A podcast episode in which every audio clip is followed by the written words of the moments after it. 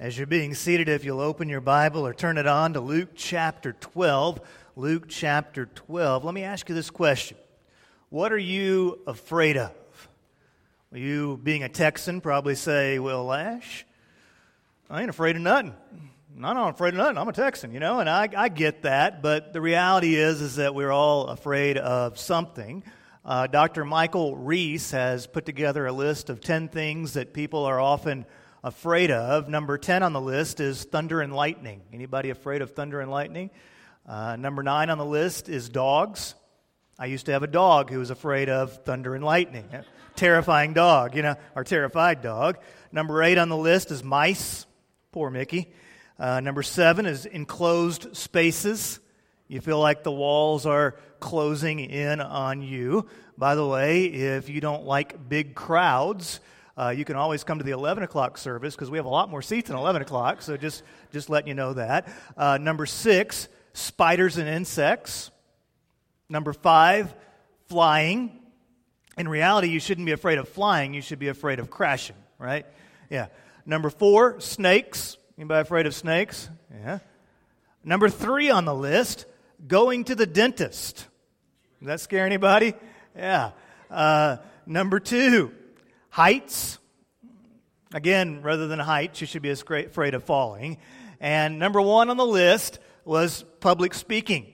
So, what I'm doing right now terrifies some people in the world. Actually, what you're more scared of is a long sermon, right? That's what you're really that's what you're really terrified. Well, there's one obvious thing to me that is missing from this list that people are most often afraid of. And that is people. We're afraid of what people think. We're afraid of what they might do to us. We find ourselves living life only halfway because we are afraid of people. And the difference between our fear of people and these other fears on this list is that whenever we find ourselves succumbing to fear of people, it can be very, very damaging. It can keep you from being the person that God created you to be. So look with me to Luke chapter 12, beginning in verse 1. In these circumstances, a crowd of many thousands came together, so that they were trampling on one another. And he began to say to his disciples first, Be on your guard against the yeast of the Pharisees, which is hypocrisy. So we see here three groups in these verses we see, first of all, the crowds. At this point in Jesus' ministry, the crowd was swelling to the point here in this verse where many thousands of people are coming together to hear Jesus. And they are so enthusiastic and so zealous to get close to him that they are literally trampling over one another. But they had a problem, and that was that the crowd was desiring Jesus not as a Savior, but they were seeking Jesus for what they could get from Him. And so Jesus often lamented. The crowds would come to Him, they would listen to Him, but what they were really after was the miracle. They were after the feeding of the 5,000 or the healing of the blind or the sick. And so he began to lament that though the crowds would come, they weren't really after who he was, they were after what he could give them. Now, secondly, within this group, there's the Pharisees. The Pharisees were a small but toxic group of people. They despised Jesus. They were actively scheming together for his death. Now, the problem was that Jesus threatened their control. Particularly, he threatened their control over the crowds. And the Pharisees needed the crowds to fear them and to do what they said so that the Pharisees could remain in power. And then there was a third group in this verse, and that's the disciples. And so, before addressing the crowds, before talking to the Pharisees, Jesus says to the disciples these words Be on your guard. Watch out There's danger ahead. Be on your guard against the yeast of the Pharisees, which is hypocrisy. Now, when Jesus said to them, Be on your guard against the yeast of the Pharisees, they would understand that in, in Jewish society, yeast was synonymous with sin or corruption. So be on your guard against the sin and the corruption of the Pharisees. And then, if they still didn't understand what Jesus was getting at, he just spelled it out to them, which is hypocrisy, wearing a mask, being a pretender. Now, you'll remember if you were here last week that we looked through Luke chapter 11, verses 37 through 54, where Jesus just absolutely went off. He, he got up in the face of the Pharisees and he exposed them for being religious hypocrites. And we identified five warning signs of hypocrisy. Five things that we need to be mindful of in ourselves that we are not slipping into being a pretender. First of all, whenever you begin to care about your outward appearance to the neglect of the heart, you are slipping into hypocrisy. Secondly, whenever you begin to crave recognition for the things that you do for God.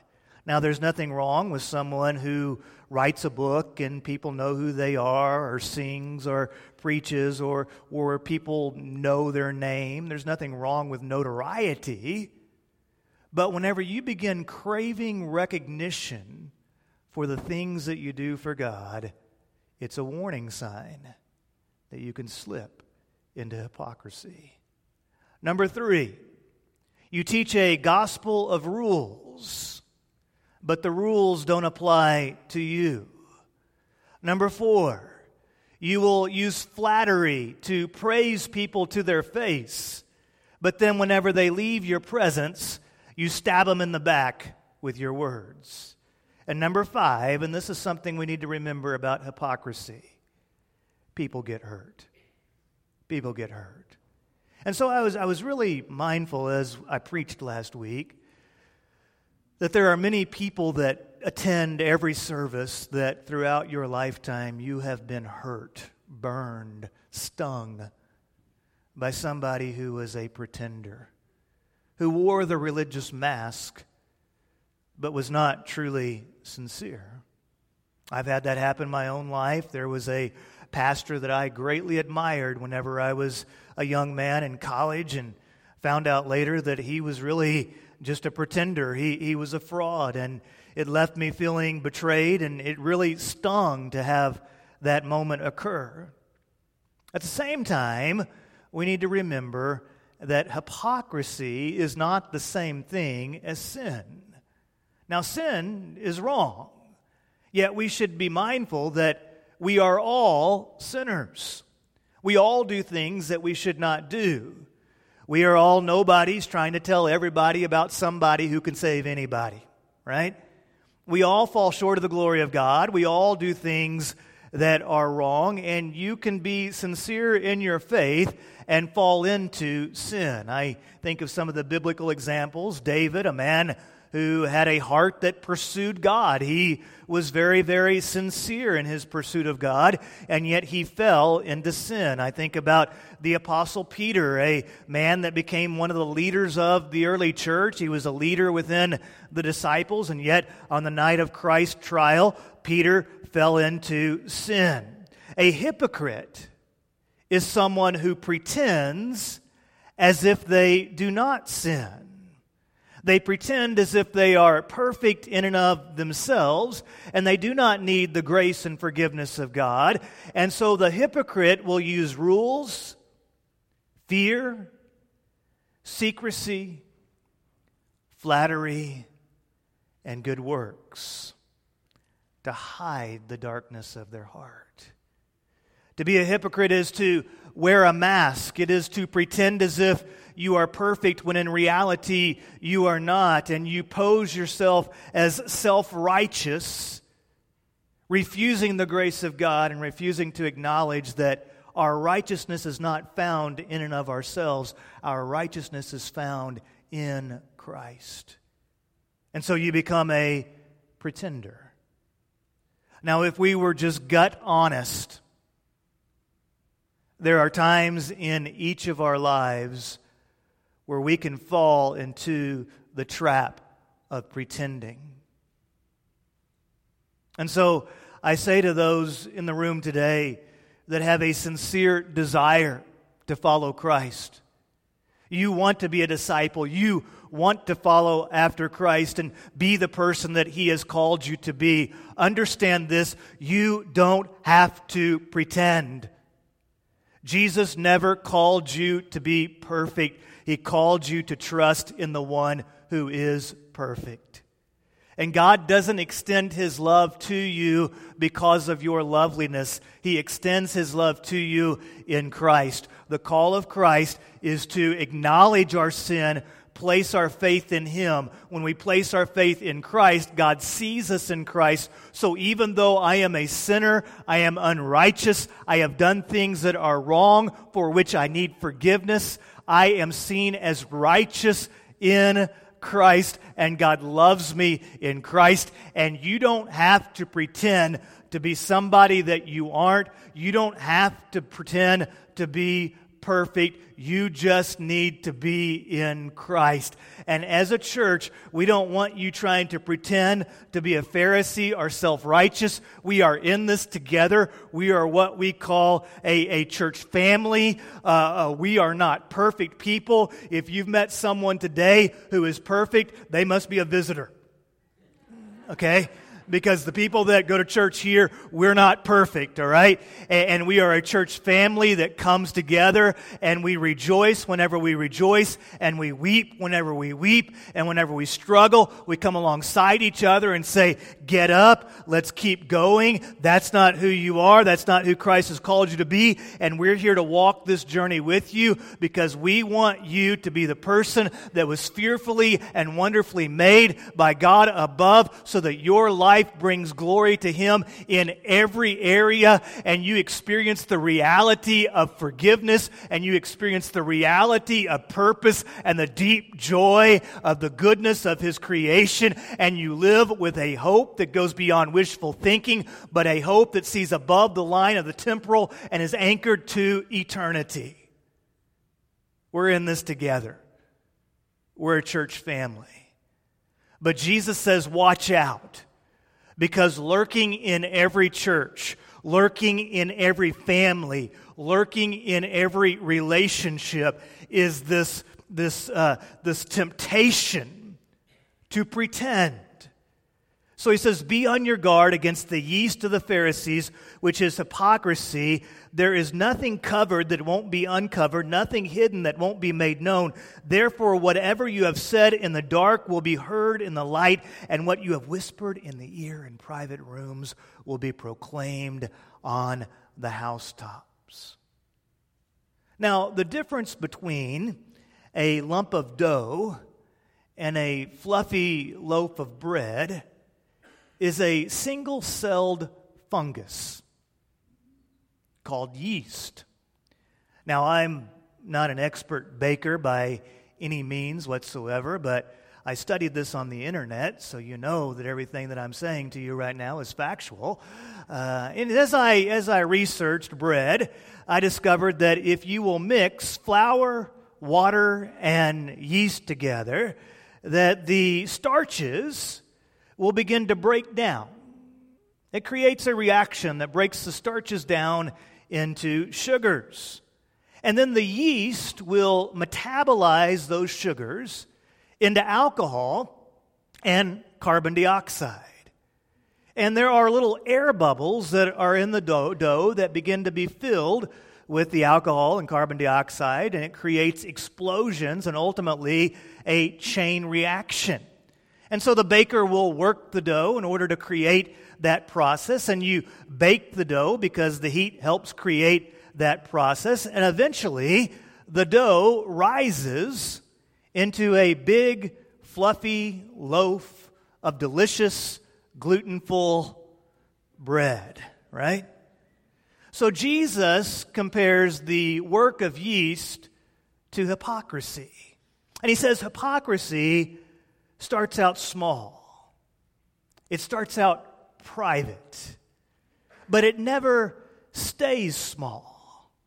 Hypocrisy will puff up the person in pride. And eventually that pride begins to metabolize so that the fungus of sin will begin to infect every area of you, but it doesn't just affect you, it also affects every person in your area. So Jesus says, Watch out for it. Watch out, disciples, that you don't live your life compromising yourself or compromising your faith in God in order to please the crowd. Watch out that you do not try to fit in with the theological bullies that are known as the Pharisees so that you can feel really good about yourself and your knowledge. The ride of pride begins the moment that you quit being a sinner saved by grace. And the ride of pride never affects just you. It will overflow the boundaries of you so that others will see it, smell it, taste it, and be hurt by it. And when we become prideful and when we become pretenders, the ones that we hurt the most are the ones that we love the most. So Jesus says, Be on your guard. He continues in verse 4 And I say to you, my friends, don't fear those who kill the body, and after that can do nothing more. But I will show you the one to fear. Fear him who has authority to throw people into hell after death. Yes, I say to you, this is the one to fear.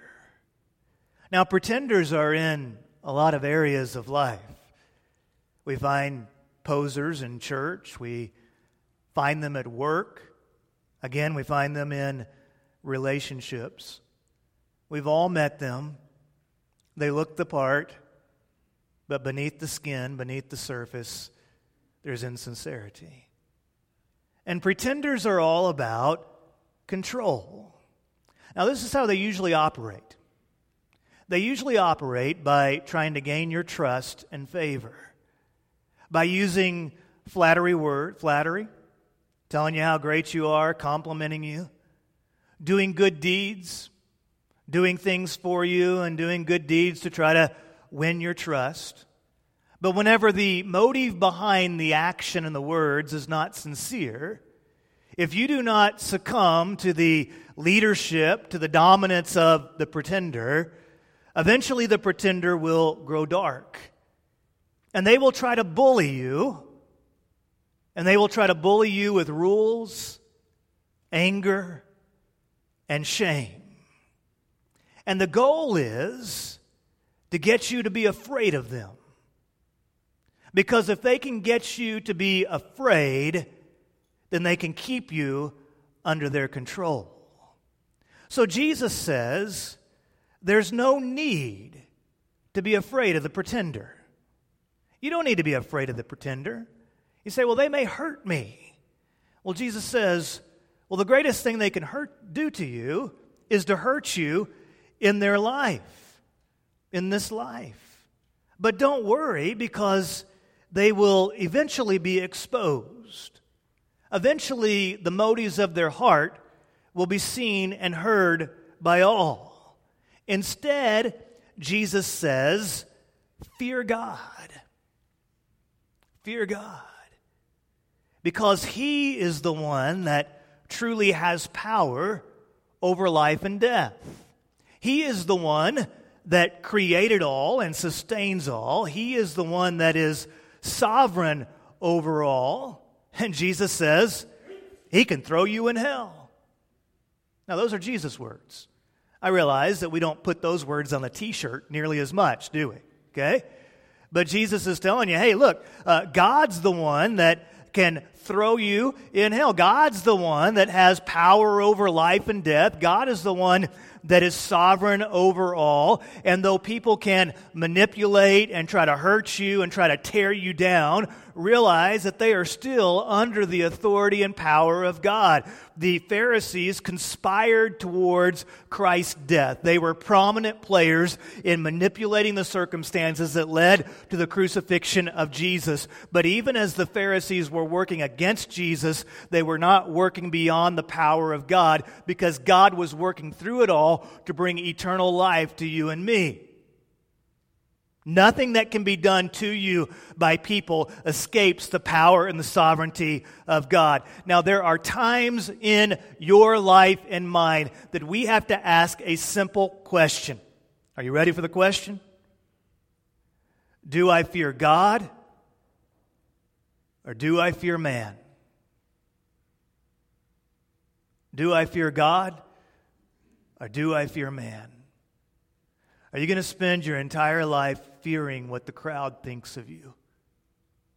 Are you going to spend your entire life trying to fit in with theological bullies and pretenders and trying to pose as if you're perfect when in reality you know you're not? Are you going to err on the side of law or grace? Are you going to fear God or are you going to fear men?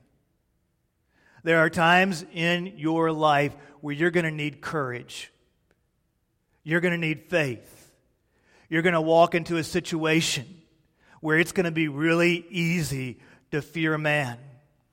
Are you going to fear God or are you going to fear man? You say, Lash, they, they can hurt me. They can take away things from me. They can, they can cause me harm. Yes, man can hurt you. There are things that they can do to you, but what they can do to you is only temporal.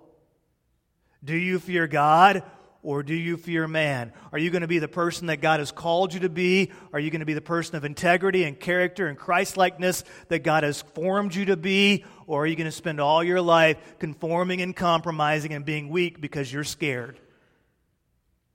And here's the tragedy of this a lot of times, as we embrace our fears and, and we, we, we compromise who we are in order to try to please everybody and fit in, we miss out on being who God has called us to be. And we miss out on the opportunities that cause us to go beyond ourselves and to be attached to something that is bigger than ourselves. We miss out on life because we are so stinking afraid of life. You've got one life to live one life to be the person that God has created you to be, are you going to spend your whole life afraid? Are you going to live in faith and trust that you have a God who is in control of all things? And you have just one primary goal in your life, and that is to bring Him glory in all things. And to believe that He will care for you no matter what life throws at you. Now look at the next verse in verse 6. This is right after Jesus has said, Fear God because he's the one that can throw you into hell. And then he says this Aren't five sparrows sold for two pennies? Yet not one of them is forgotten in God's sight. Indeed, the hairs of your head are all counted. Don't be afraid. Don't be afraid because you are worth more than many sparrows. Our Father who art in heaven, hallowed be thy name. Hallowed be thy name, the creator of all, the holy God, the one who is totally beyond us, who is in control of all things, also calls you and I to come to him as our Father. The powerful God loves you. The God that has control over your life and mine cares about you and he calls you to be his child, to know that you can rest in his care, to know that he has goodness and, and love in mind for you because you are his dear child. As immense as his power is, so too is his love for you and me. And Jesus says, He loves you so much, He cares about the details so much that the very hairs of your head are all counted. Can you imagine that? Every hair on your head is counted. Some of you guys say, Yeah, I can imagine that because I have like one hair, it just wraps around my head a whole bunch of times.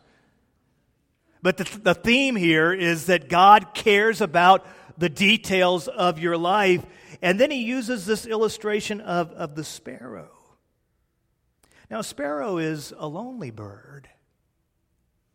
Rarely do you see sparrows in more than two. And people really don't think that they are very valuable. They're not worth that much. In fact, Jesus says you can go down to the Jerusalem Kroger and you can get you five sparrows for two pennies. The sparrow is a lonely bird. The sparrow is not worth very much. In Psalm 102, David was lamenting his enemies. He had enemies around him and he had hardship in his life and he felt very, very alone. And he said in verse 7 I watch and am as a sparrow alone on the housetop. The little lonely bird sitting on top of the roof all by himself. You see, fearing God and not man can be a bit lonely sometimes, can cause you to feel a little bit all alone because it will cause you to go against the crowd. The pretenders in the crowd will attack you. There are times whenever you fear God and not man that people will laugh at you. They'll laugh at your values, laugh at your beliefs, perhaps even categorize you.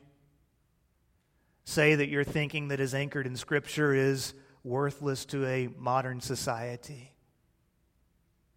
But as you sit as the sparrow alone on the house, housetop, Know this you're not alone. God's eye is on you. You matter. And you're valuable to the one who matters. As powerful as God is, He loves you, He cares about you.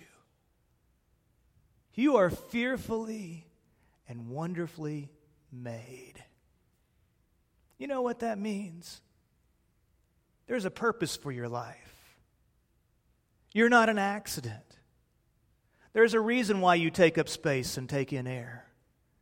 God has designed you, and you are a custom made creation of God. As a child of God, when you believe in Him, you have a gift that comes from the Spirit of God to be used to expand the kingdom of God. God has a role for you to play. Don't let the crowd steal that joy from you. Don't let fear rob you of being the person that God has called you to be. Don't let pretenders keep you from authenticity and the genuineness of the Christian life. There is a role for you to play. There is an opportunity for you to be a part of. Now, sometimes we have to see above the line. Sometimes we have to look beyond the circumstances and we have to understand who we are in relation to God. And we have to remind ourselves of what God has said in His Word. And when we're able to go above the line, it frees us to go beyond, below the line, to live life here, to live life here with a radical freedom you see, what is peddled as hope by society today is usually just wishful thinking.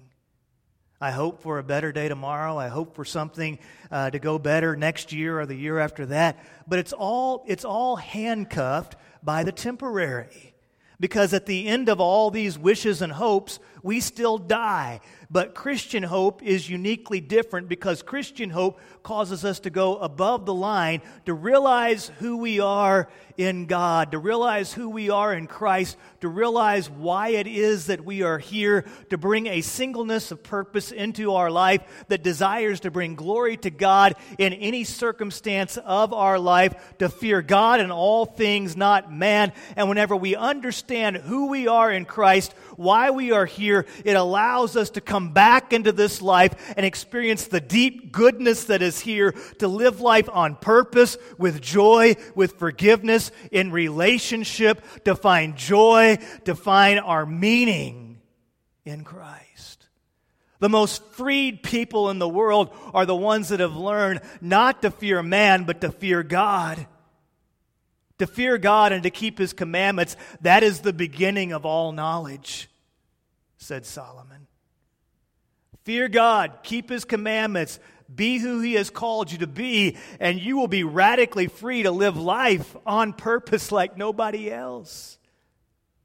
God brings grace to the rules, and Christ brings outstretched arms to the anger. The Holy Spirit brings forgiveness and love to the shame, and there is no need to fear the pretenders. Their power is at best temporary. God's power is real. Real enough to overcome the fears of today with hope that lasts forever. So you don't need to pretend. You don't need to try to fit in and just be like the crowd.